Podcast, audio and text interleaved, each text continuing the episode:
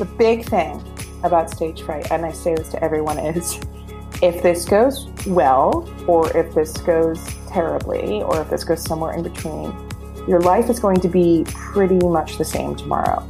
That kind of confidence, it really makes you confident everywhere. I feel like it ripples out into other areas of your life. The second I walked on stage and I looked out into the crowd, and I had a moment of like, you've just begun.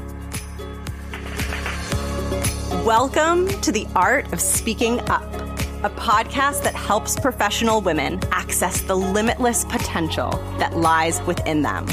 I'm your host, Jessica Guzik, and my mission is to help you find that spark inside you that has the power to transform your career in ways you may not have thought possible. I'm so excited that you're here. And now, on to the show.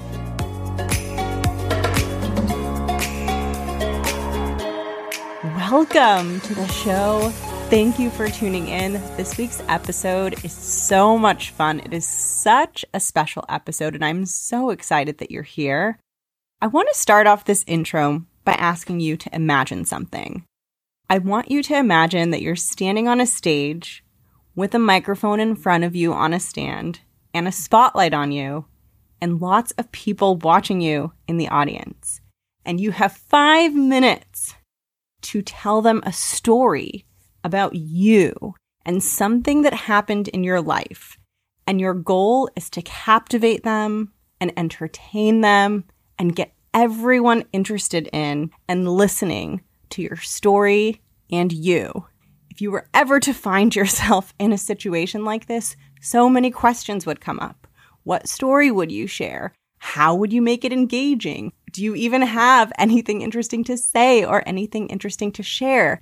How do you deal with the stage fright? How do you deal with that intimidating feeling of being in front of all these people? And how do you open up authentically and speak to them and share this story about you in a way that connects? And I'm not sharing this fictional scenario with you to make you nervous, but I'm sharing it with you because today's guest helps people with that she has dedicated her entire career to teaching the art of storytelling. And if you're familiar with or you've ever heard of The Moth, which is a storytelling competition, she is a prior champion of The Moth and now teaches storytelling to others and travels the world telling her own stories. And the reason that I was so excited to have her on the show is because so many of the foundational building blocks that go into being an effective storyteller, which is knowing how to captivate an audience, knowing how to connect with an audience, being vulnerable and authentic. So many of those things are the same things that make you captivating in a work environment and really help you speak up and open up not only in a way that makes people want to listen to you and tune into you and what you're saying, but in a way that feels good to you and in a way that makes you feel like you're actually expressing yourself and who you are. And I was super excited to invite her on the show because I've been reading one of her books on storytelling, and so many of the things that she shares in it directly apply to my own journey and all of our journeys of building confidence and learning to use our voices and learning to powerfully connect with the people around us in the workplace. And this conversation is full of honest insights and tips and advice on not only how to find your voice and not only how to speak in a way that is compelling to others, but also how to get past fear and stage fright, how to become comfortable with what you want to say, and how to ultimately excel in the art of connecting with other humans, which is literally one of the most valuable things that you can learn to do professionally. I'm so excited for you to hear this interview. I can't wait for you to meet today's guest. So let's jump in and learn a little bit about her. Enjoy. My name is Margot Leitman, and I teach storytelling, perform as a storyteller, and write books about storytelling and speak about storytelling all around the world, which is a job that I realized that I completely made up. How did I get into it? I came from a theater background. I have a theater degree. And then I went into comedy for a bit, stand up comedy and comedic acting and such. And from there, realized that what I really loved was just telling true stories on stage. So began with performing stories. And I guess I was somewhat to sound very like Doris Day about it, discovered from, from my live performing of telling true stories on stage. Some corporation hired me to start teaching them how to tell stories, and I built my practice basically from performing and building up a name for myself in that way. And that developed to corporate storytelling teaching, a private practice that I teach, and then touring as a performer, eventually writing books on the subject and giving a lot of talks on the subject and leading workshops. So it built, but it built kind of once I really focused everything in, it built, built fairly quickly. Once I really, really uh, zoned in on this. So Awesome. A topic that comes up a lot on this show is the topic of confidence. And obviously, as a storyteller, you're frequently in front of people sharing your voice. Have you always been confident from the start, or did you have a journey of becoming just like more okay with who you are and comfortable speaking and sharing stuff in front of people? It's interesting because I think I have had the reverse of a lot of my friends who come from a place where they are comfortable being someone else when they're on stage, whether that is as an actor or as, you know, I am my corporate self and then my real self. And I was always uncomfortable being someone else. Uh, I always felt weird doing improv and playing a character. I was like, can't we just like be ourselves here? Even though I have a degree in theater, I'm not really a great actor. So there was also that too. I think I was always more comfortable being myself. Yes.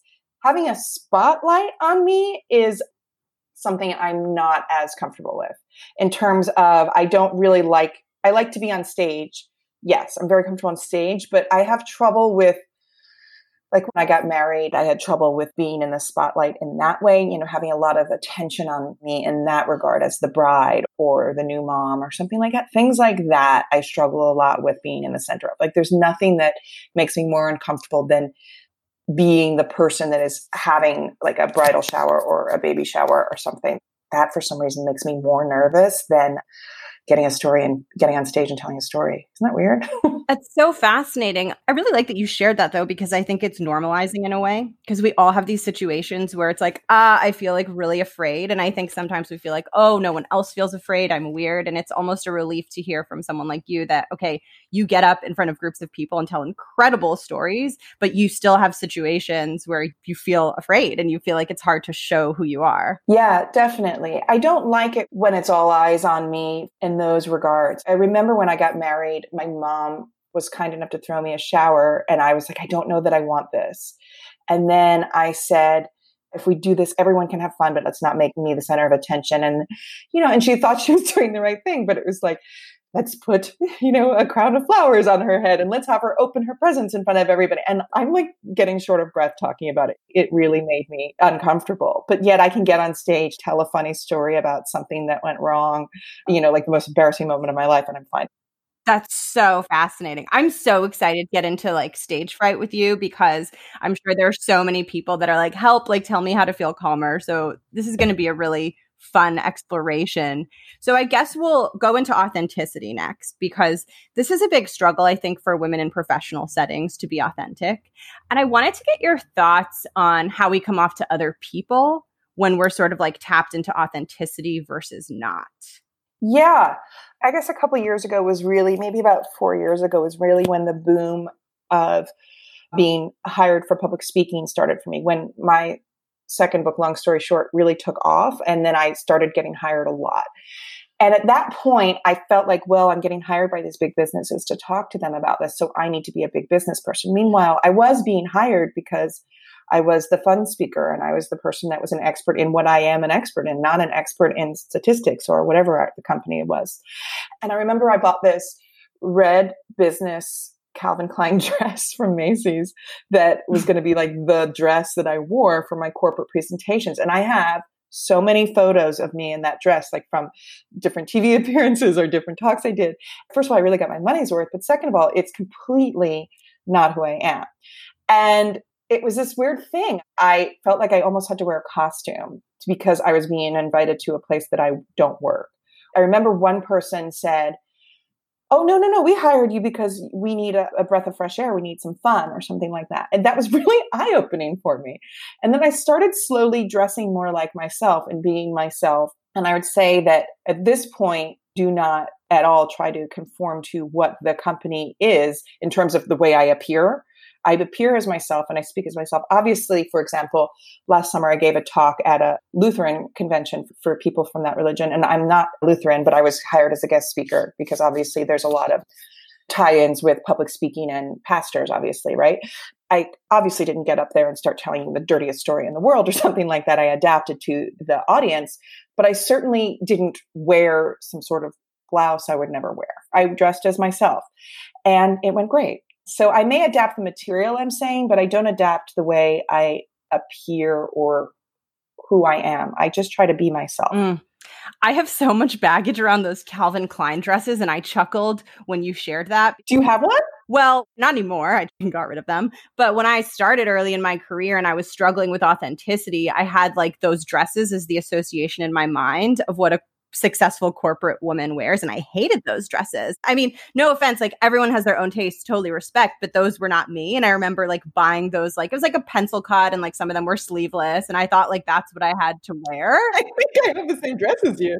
Oh my gosh. yeah. For some reason like that's the dress that I thought and I associate that dress with the image of the quote unquote professional woman that I think a lot of women feel squeezed into that I'm sort of like trying to break the mold of and say like you can be weird, you can be fun, you can be quirky at work work. So it's just really funny that not only do you represent that, but also the dress represented trying to fit in. yeah, absolutely. Another thing that I want to get your take on is I know that a lot of women, especially at work, just struggle with speaking up and having their voice be heard. And for some reason, there are certain contexts where that can feel like such a vulnerable thing.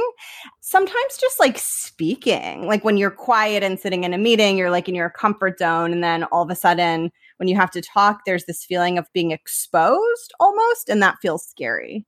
And I'm curious to get your thoughts on why you think just opening up while people are listening can feel so scary.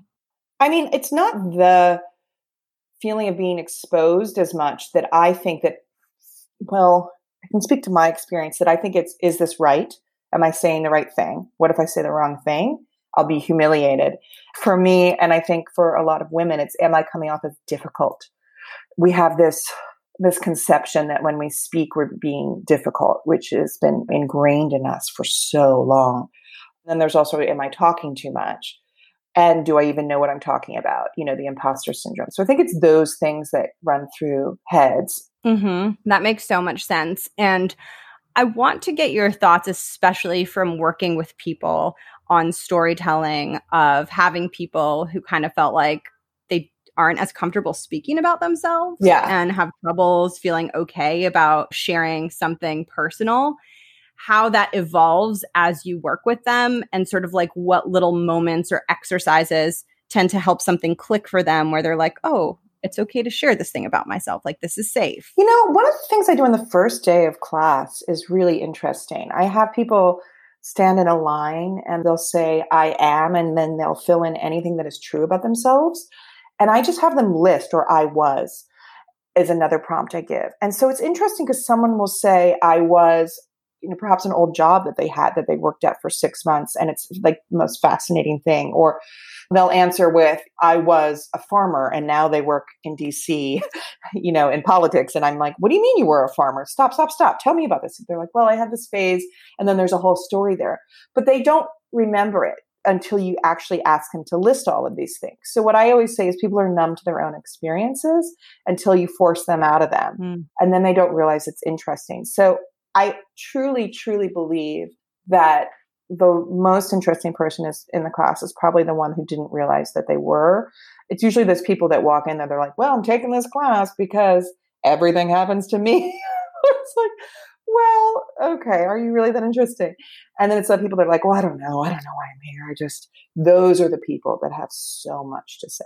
Mm, it's so interesting. We kind of assume that we're the weird and boring one, and we're not. I always feel like the funniest person in the room too is often the person that's not showing off, but the person that listens and then says one thing that, that makes everyone laugh. It's that same thing in storytelling.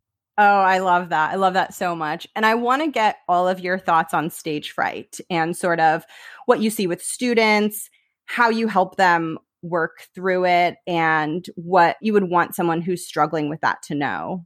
The big thing about stage fright, and I say this to everyone, is if this goes well, or if this goes terribly, or if this goes somewhere in between, your life is going to be pretty much the same tomorrow. So don't worry too much about it. And I know it's in the business sense, nail the deal or the merger or whatever that is. Okay, maybe your life won't be exactly the same, but will your life go on if this doesn't go well? Yes. And even though your life may change professionally, if it does, there's still so much about it that will be the same. The importance that we put on it is also not as big as the people watching it. So, and the other thing is, I how many things have you watched? Presentations, talks, stories on stage, etc. And how many do you actually remember? Most people will just forget it.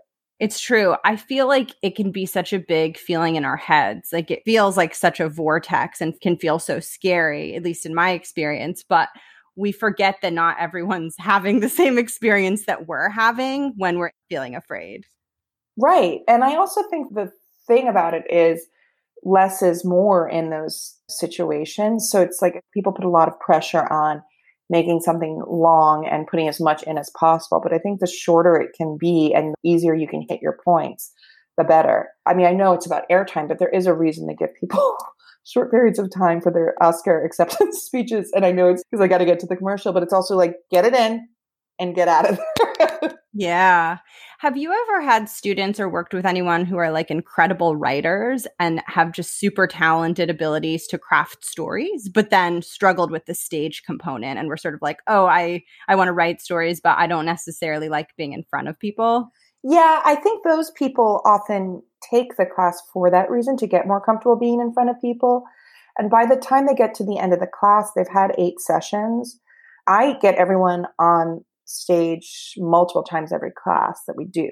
So they're getting on stage in front of the class multiple times, not necessarily telling a polished story, but doing the exercise or presenting something that they've just jotted down, etc. So they've been up in front of a small group 20 times or so before that.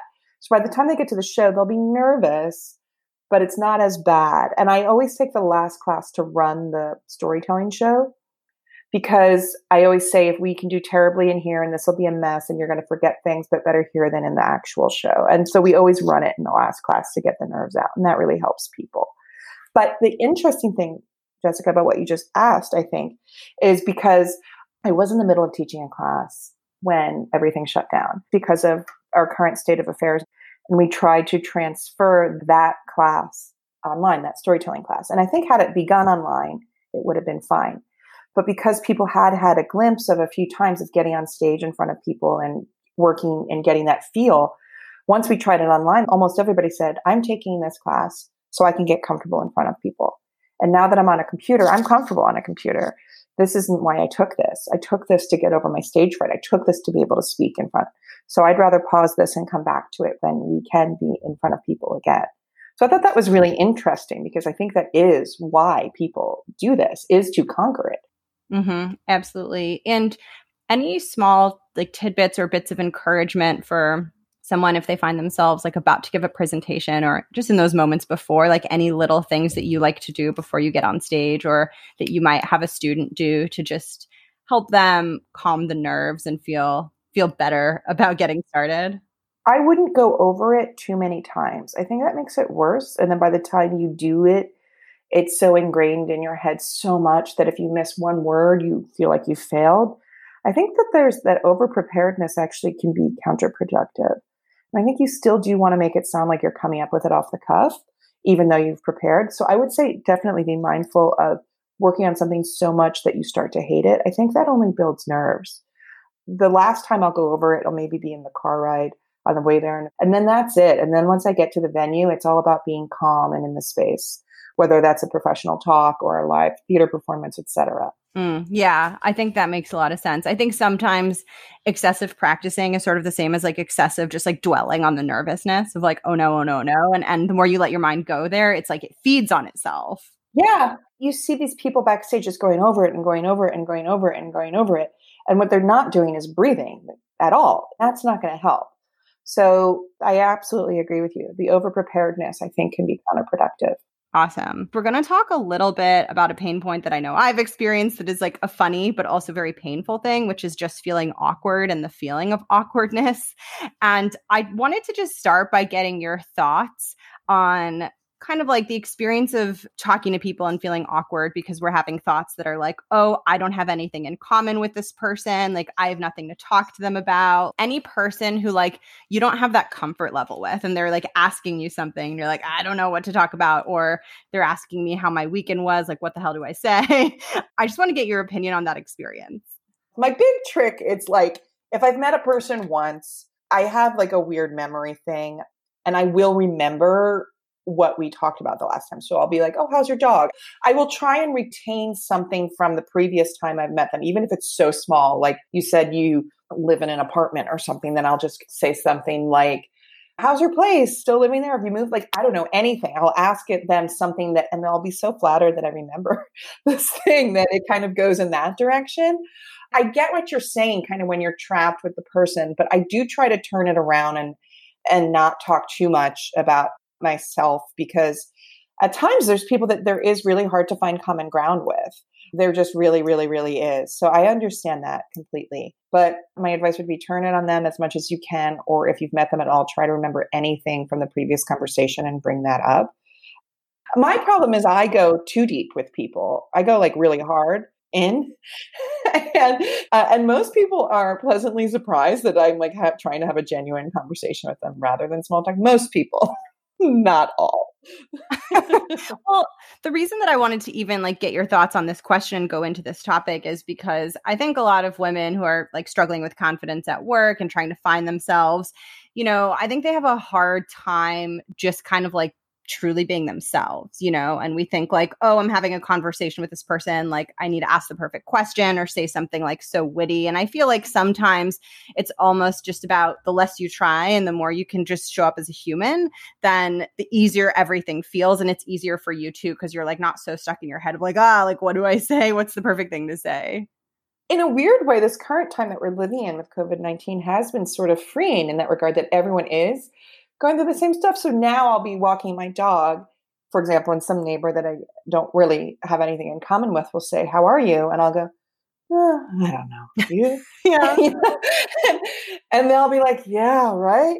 And then I'll say something like, I cried making coffee today. Or, you know, you can start, it's kind of freeing right now. It's like you can actually be genuine with people because, and they'll go like, oh, really? I, I cried while sweeping. And then it's like, okay, have a good day. And they leave. And it's sort of freeing in this unusual time, I guess there is a small silver line of that, like everyone is having a shared experience. So there actually is more to talk about with people in a weird way of just like, how are we coping? So now is probably the best time for small talk because I think people are being very real. I agree. I I posted someone's tweet that was so funny where she was like talking about business calls and she said like, "Oh, I love how we just like skip the small talk and we go straight to like, well, how depressed are we?" And it was so funny because that's literally been happening with my team and I love it. right. It is kind of awesome, right? Like I wonder if after this we will take this with us because I am loving the genuineness. I truly truly truly am. Yeah. But I'm a person that goes really deep. Like I'll tell you a really funny story about this is that I was at a party recently before everything when we could go to parties. And there was a guy at the party who I am friendly with. We're not like best friends, but we've hung out and I know him through a mutual friend and I've known him for years through this mutual friend. And he had posted something on social media that's this big tribute to his father who had passed away. And I looked at it quickly and it seemed like his father had just passed away. And so I'm at the party and he's like, How are you? And I go, Well, I'm okay. Well, how are you? I mean, I'm so sorry about your dad. And he was like, Yeah, it's been a year. And I go, Oh, okay, sorry. I, I misread what you had written. And I go, Well, how has your year been since? And he goes, You know, I really don't want to talk about it. We're at a party and I don't want to talk about it. And I felt like so embarrassed that I had pushed him there. But at the same time, I'm like, But you did like post to your thousands of followers this whole thing about your father dying. And I'm strange for trying to, as your friend, legitimately have a conversation with you. Yet you were really more comfortable doing that. And it's just, it made me laugh. It was like everyone's comfort zone is different. He's comfortable doing it in that way and not having the conversation. For me, I'd rather have the conversation and not post anything. But it did make me laugh. He was like, I don't want to talk about it. If you look at the social media, it's like this giant thing of, of him talking about it. So it was interesting. We're all wired so differently. Like sometimes I'll see people freak out about something and be like, oh, I don't freak out about that. But then I'll freak out about something and I'm like, no one else freaks out about this. exactly. I tend to go deep. And for the most part, it's okay. I'm not a big small talk person. But that was one time that a person was like, no, I don't want to go deep. I just want to say, hi, how are you? And I respect that. He actually was very honest with me. You know, he was like, nope, don't want to do this. And you can't be angry at someone for establishing a boundary with you. That was pretty fair. But I did think, you know, it's just a wild world we're living in. Oh, yeah, totally. And there's something in your book that was intended for storytelling, but it's actually a golden nugget for professional development. And so I wanted to chat with you about it. And that is the part in your book where you say, when someone is listening to someone tell a story, we think that they're like listening to the story, but really on a deeper level, the audience is really listening to hear themselves in the story. Like even when we're learning about someone else, in some ways we're focused on ourselves. So can you expand on that because I think that is just so helpful. Yeah, I mean, it means unless we relate to the situation a person is describing, we tune out. So it's like, you know, when you hear a person discussing their problem, and unless you can relate anything to that, at times you don't have much to say or you don't feel invested in it. So it's the same thing when you give a talk you want to make sure that what you're saying is everyone's story in some way, because therefore they'll feel like, oh, this is about me. I'm included. I want to be a part of this. But when we don't feel included is when we zone out. And I've also found it fascinating how little people know about each other that have worked together, uh, maybe even in a small space or next to each other for years, decades, and they know nothing about the person. I thought it was really interesting. I, I gave a talk last year for the Department of Human Services. And I was asking for some funny stories. And one person got up and said that she was telling a story about a woman coming in for her benefits who was very pregnant and ended up going into labor on the floor of the office. And it was this crazy story. And then another person in this, and I had hundreds of people in the audience that stop, stop. Oh my gosh, this happened to me too. And like three people that worked for the Department of Human Services in this county said that they had had this same insane experience. And I just thought, how long have these people been working here together? And nobody has ever talked about it or shared it or fetched to the other person, like, oh my gosh, my day. And how much better does everyone feel that, like, there are other people that have had that crazy day at work? And therefore, I think that it, it's this connection where it's like, oh my God, that's my story too. I'm invested in listening to this person. So I think that it's about being open about your experiences because you'd be shocked at how many people have had a shared experience with you. And then on top of that, I think it's about making your experiences kind of universal in a way and speaking about them in a way that people can relate.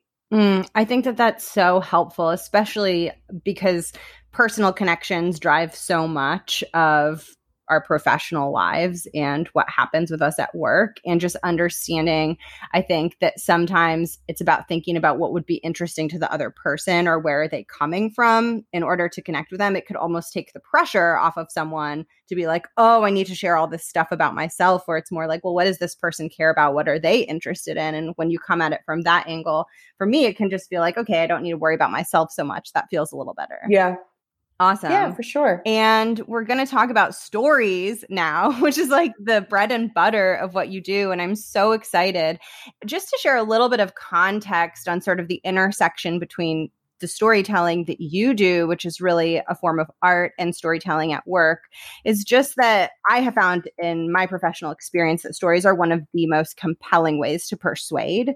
And obviously, we use data and information, but when you can take data and information and stitch it into a story, it just becomes exponentially more powerful. And so, I want to get a little bit of learning and advice from you on how to tell compelling stories. So, to start off and kind of lay the foundation, can you just tell us the difference between what makes something a story versus just like a blob of information?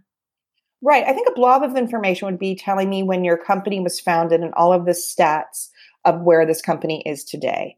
Or you could tell me the rise to the top of this company of a specific person and their journey of how they got there. And that's just the flat out difference.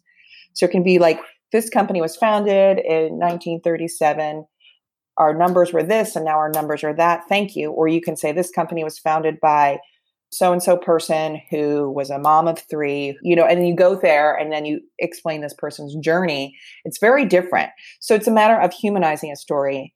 Oh my gosh, that makes so much sense. Why is it why do we love that so much more than like the statisticy version? Because I think we retain it, not fact. You know, I always think like this is just an example. One in eight couples struggle with fertility issues, right?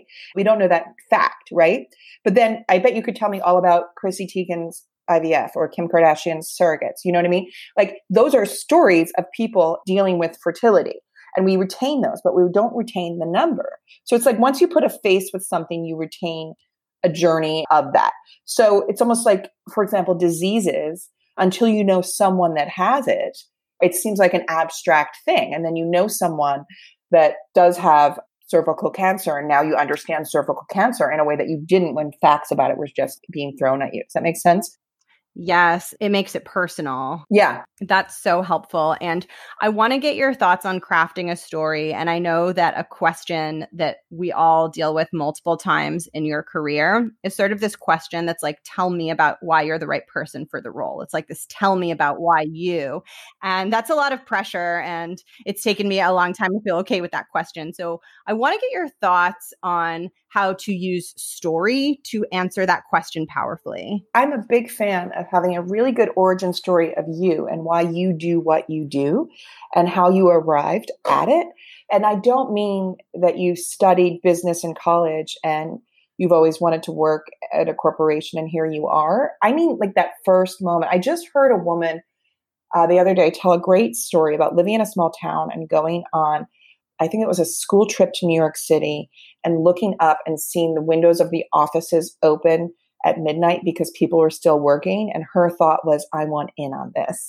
and it was so vivid to me. I would look at that and be like, no, thank you. but she saw that and was like, I want to be a New York City person that works till that. And I mean, imagine that in an interview. It's a story and it's like a reason why she moved there, a reason why she does what she does. Or you can just say, this is what I studied and, you know, I saw the ad on LinkedIn and here I am or whatever. So I do think a compelling origin story going way back of the moment that something in you clicked and made you realize that this is what you want to do. And it's maybe going back to childhood. But I think something like that will really retain somebody. Oh, I love that. That's so interesting because I always thought that like my story of like, oh, here's the problem that we had and then here's what I did to solve it. And like, yes, that's a story, but I've never really shared like, oh, here's the moment that I realized that I love problem solving in this way. Like, here's the moment the spark was ignited. Yes. And I think going way back to that origin is amazing. And I love stories like that. I was really moved by this woman who told that story about the midnight offices the other day. I was really, really moved by it it's so compelling because it feels so honest. Yeah. And you can understand the feeling that she had and like that pull that she felt. Absolutely. Absolutely. And it's like two sentences. Yeah. Oh, yeah, that's gold. I've honestly never shared story in that way before. I've always shared it in kind of like yeah. the more typical form, but I do think that's so powerful, especially if you can read the person you're talking to and also understand like what do they care about and almost tailor it to that too, yeah. so that it'll it'll really strike a chord with them. Yeah, absolutely. I love that so much. And do you have any tips on how to make presentations less boring? I just feel like we're swimming in a sea of boring presentations. we are. And that's why that was kind of the beginning of why I started working with corporations so much. But be yourself. I would say don't be afraid to be funny if you have like one or two lines in there that make people laugh, you know, it just changes people's breath and gives them a moment. But the big thing is don't rely on PowerPoint too much. Use story as much as you can. I think that it's a crutch for a lot of people and it should be used to enhance what's being said, but it shouldn't be the whole presentation. It should be there to enhance a point you're making. I mean, no one loves staring at a slide with too many words on it. It's so true. And it's a lot of mental burden for them also to like look at it and really understand it. I mean, go and look at those Steve Jobs talks. There is yeah. such little PowerPoint from the tech guru. He's talking. It's so true. He's inspiring. He's being inspirational. And I think that that's so powerful in a professional setting to actually be able to convey excitement and energy because then everyone else feels it. And then they're like, oh, this is exciting. I'm excited to hear about this. I know, but to be frank, for someone like me who's who's kind of a luddite, I'm not excited about computers, but I am when I listen to him. I am excited yeah. about technology when I listen to him, and I'm not a big yeah. tech person. But it's not that what he's talking about; it's the way he's doing it, or was doing it. Excuse me, because he's not here anymore. I write about him in the book, but I learned so much by watching him, and they're all available. You know, it's a really great resource. Last thing I want to talk to you before we pivot into the next section is the idea of being captivating and someone who is really wonderful to look at there's like a little bit of a lie, I think, in the corporate world that like loud, big, aggressive is sort of how you get attention. That bothers me for so many reasons that I won't go into. But I just want to get your thoughts on what else can be captivating and, and can a quiet person be captivating? Can a quirky person be captivating? Loud. Does loud work in your setting?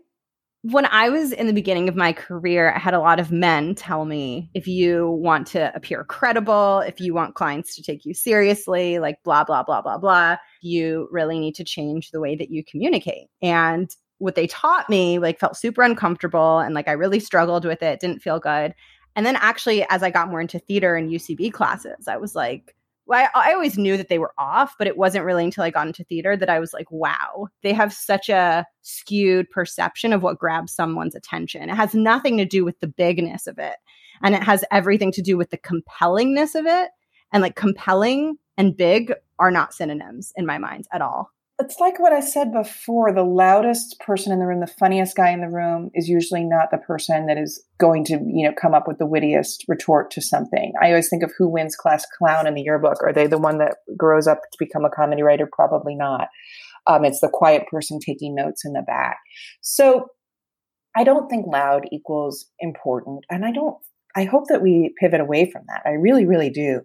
But I do think there's something to be said for being comfortable standing in front of a group. I do think there's something to be said for being able to look out at a crowd and feel confident in that, not averting eyes and looking down or shuffling. I do think that getting comfortable standing in front of people and presenting will take the place of having to feel like you have to be loud. Speak normally and be in front of a room as long as you are confident, don't feel nervous, and I think you'll be okay. I'm trying to think of an example of kind of a more soft spoken person that I think is dynamic in front. And I'll have to come back to that in a bit. But I mean, I can think of comedians that are, you know, there's a lot of, you know, Hannah Gadsby is not the loudest woman in the room and she's really, really, really successful, you know. I love that topic so much and it just it fascinates me the deeper that I go into it. And I'm going to ask you about you before we get into the next section. But where can listeners get in touch with you? Oh, a couple places. So my site, margotleitman.com, is where most people contact me through there. And I try to get back to people as quickly as I can. And that's where you can find out about one-on-one coaching or hiring me for giving a talk or a presentation or a workshop, wherever that may be. And before COVID 19, I traveled literally all over the world to do these things. And I look forward to doing that again soon. Very excited about being alone on a plane after being trapped in my house with my family. Really can't wait. and then also I have an I have an Instagram at Margot Leitman at, as well, which I'm pretty active on. I'm not so active on the other social medias. I, I have Twitter, but I'm not very active on it. I totally feel that. Mm-hmm. One on one is a huge section of my business. I do tons of one on ones. So a lot of it is a person that maybe wants to go tell a story at the Moth. That's a lot of my business. But then it could be people that are working on some sort of presentation and just needs to be funnier or they just need to be more themselves. What I usually do in the way I work with people is I don't have them send it to me beforehand. A lot of people want to. And I'm like, I'm not going to come at this from an audience perspective if I have a script and I've read this. And I want to see what this is like from a stranger in the audience. And then I'm going to be really, really honest with you of what of my responses are, what I'm confused about, etc. So it comes off pretty great you know, a lot of YouTube people come to me that are like trying to get better at being themselves in their YouTube businesses. I have people that work in corporate. I have people that are trying to do better wedding speeches. I mean, I, I run the gamut. Yeah. Oh, that's awesome. It's such a wonderful, beautiful skill to develop because I feel like that kind of confidence, especially, you know, whether it's for a speech or whatever the situation is, it really makes you confident everywhere. I feel like it ripples out into other areas of your life. Absolutely. Absolutely. Yeah. Yeah. I love that. Okay. If someone's sort of like interested in your work and they're not sure where to start, I mean, I know you have books, you do so many things. Like, what's a good starting point for someone who is thinking, oh, I want to go deeper into Margot's work? I mean, my books. I have three books out. I'll go through them. So, my first book that I wrote is called Gawky Tales of an Extra Long Awkward Phase. And that's a memoir filled with comedic stories from my adolescent years. And that is, um, if you want to just read some of my stories on the page, that's a great place to go. My second book, the biggest hit book, is called Long Story Short The Only Storytelling Guide You'll Ever Need, which is available in paperback, audio, and ebook. And that one is a guidebook of a lot of my lesson plans and things that have worked. And it basically teaches you how to tell stories in an effective way and all of these techniques that I've used over the years that I've, I've had a lot of anecdotal evidence from my students of how well it works. And then my third book that just came out is called What's Your Story? A workbook for the storyteller and all of us. And that one um, is filled with guided prompts and lists and things to start generating stories if you're stuck and you need to start writing. It also gives you some really strong tips of how to start. The whole premise of that book is to get the story out of your head onto the, the pages of the book and then out into the world that book is built to write in. So those are the three books. And mm. uh, so it's a really great place to start learning all things story from any one of those. I love it.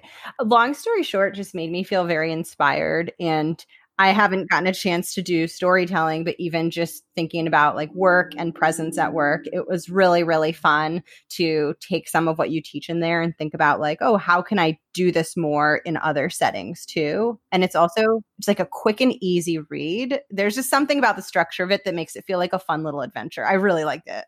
Oh, thank you. When I sent that book out to get sold, when my agent sent that book out to potential publishers, it was interesting because it sold very quickly and had a few different offers on it.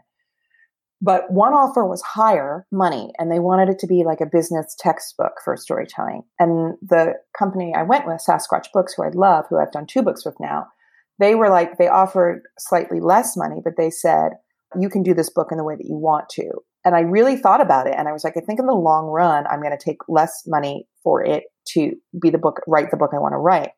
So I wrote the book I wanted to write, and then at the end of the day, I'm sure I've made it back tenfold in royalties, et cetera, because it was such a hit. And I realized that it was such a good lesson for me of like, don't ever go for the short term prize.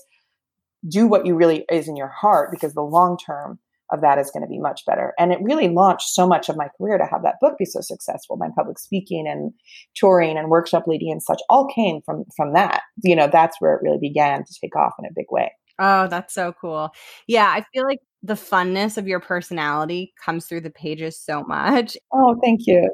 And also, like, it teaches you a lot about human nature too. It almost can make you feel less alone. Or if you're like, oh, I'm not confident, I'm awkward, something about hearing about like stories that connect us yeah. and how to find those and share them in a way with other humans that's compelling sort of makes you realize that, like, we're all on this planet. We all like have this weird shit that happens to us. You know, we all struggle and it, I don't know—it gives you this feeling of like that we're all connected and it's really nice. Absolutely. I mean, I am the daughter of a sociologist. Oh. So my father, you know, has like a master's in sociology and everything. So I just, I am really interested in that that part of everything, the study of people. That interests me as much as hearing people do great stories. I'm interested in what people connect with and what I, am just fascinated. I took tons of sociology classes in college too, because it is interesting. And I think it does bleed into my work a bit. Yeah, it's just there's something so special about it. And I'm excited to peek at your other two books also. Oh, thank you. Cool. Awesome. Now we're going to get into the three closing questions. There are different amounts, different interviews. Today we have three. I'm so excited to hear your answers to these. So, this first one is based on a theme that I've been exploring on the show. And I think a lot of women in our professional lives, like we have these lofty visions of like being the confident woman in the Calvin Klein dress, right? And all that stuff. And like we have this crazy big goal. And I try to encourage. Wait, Jessica, what color was your Calvin Klein dress? I had a lot of black dresses but I saw red, and I also feel like there were some gnarly, like color blocked ones, you know, that were like. Oh, okay. Yeah. I'm just wondering if we had the same one. I had the red and the royal blue. I had a royal blue. Was it like a flare cut or like a pencil cut? It had a built-in belt. Oh, yeah. oh, yeah, belt like right at the waist, right? Oh. Yes. Yeah.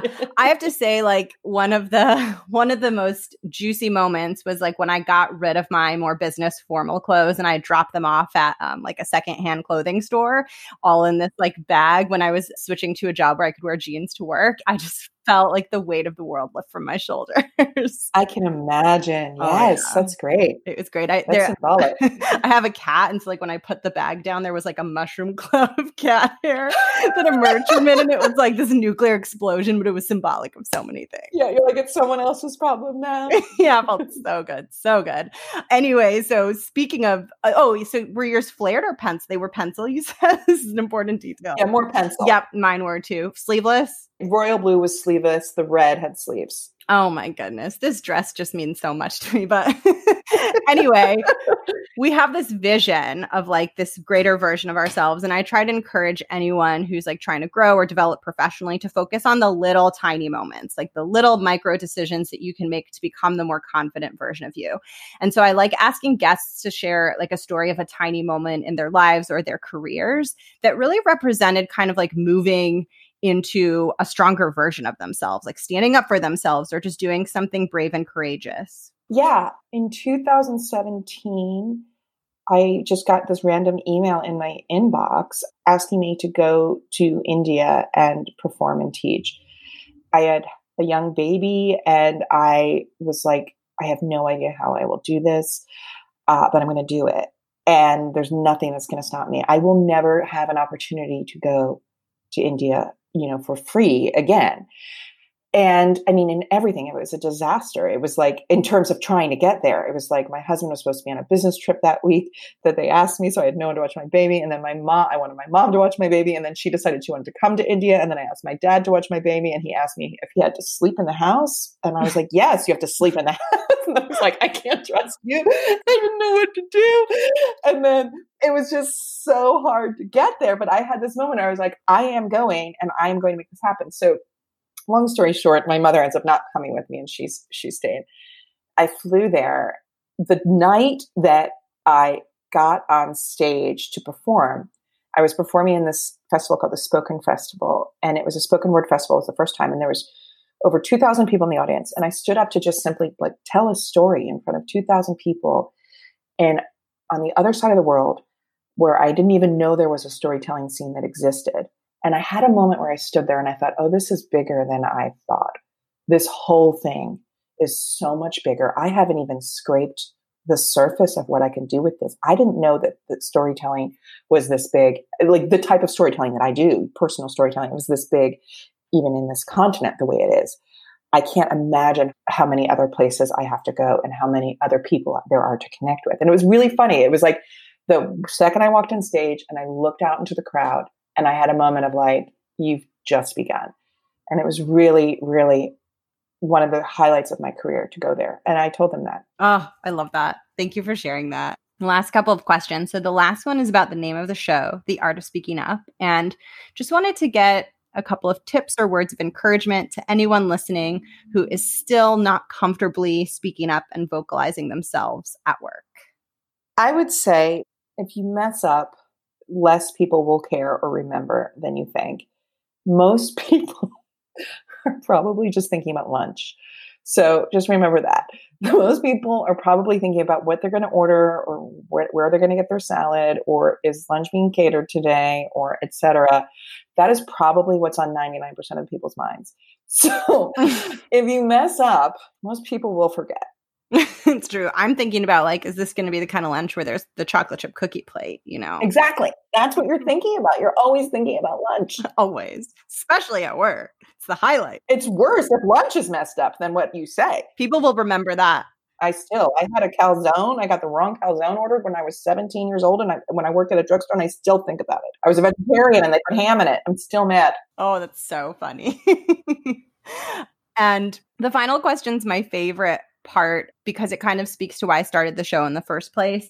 I had a period professionally where I was struggling with confidence, I didn't have mentors, and I love to leave this last space for the guests to share anything with anyone listening who is either struggling or just trying to build confidence and feel more empowered at work. My favorite expression, and I don't know who said it, is go where you are celebrated, not tolerated. So always keep that in mind And even if you are celebrated by that one person at work that gets you, then stick with that person. If you are working in an environment where you, and I have left jobs recently for this reason, where you feel that you are just being tolerated and not valued, then go where you are celebrated. Oh, thank you so much, Margot. Thank you. Thank you so much for tuning in. How fun was today's interview? I hope you found this conversation valuable. I know I had a blast interviewing Margot. She's so honest, so compelling, so funny. And I hope that you found one or two nuggets in here that you can take away with you to your work environment and maybe even just more broadly into your life. If you're ever thinking about taking a storytelling class or some sort of performing arts class or some sort of thing that just gets you out of your comfort zone, I strongly suggest that at some point you do that because these are the things that will truly take your confidence to the next level, especially if they feel scary and kind of out there and like something you might not do. That's the exact way that you're going to grow and kind of bust out of your shell and become more bold and become more courageous. So, I hope the conversation inspired you. Thank you for tuning in. I will put all of Margot's information down below so you can check out her work. She is incredible. And with that, I want to thank you for tuning in. I love hearing from you, so if you ever want to say hello, share feedback, the best way to reach me is on Facebook and Instagram. You can find me on Instagram at The Art of Speaking Up and on Facebook inside the Facebook group, which is also called The Art of Speaking Up. And I will link all of that in the show notes. I hope you're doing well. And maybe as a takeaway from today's conversation, maybe at some point this week, you can try to share a bit more or connect a bit more deeply on a human level with someone in your workplace. All right, I'm going to sign off now. I hope you're doing well, and I'll catch you next week. Bye.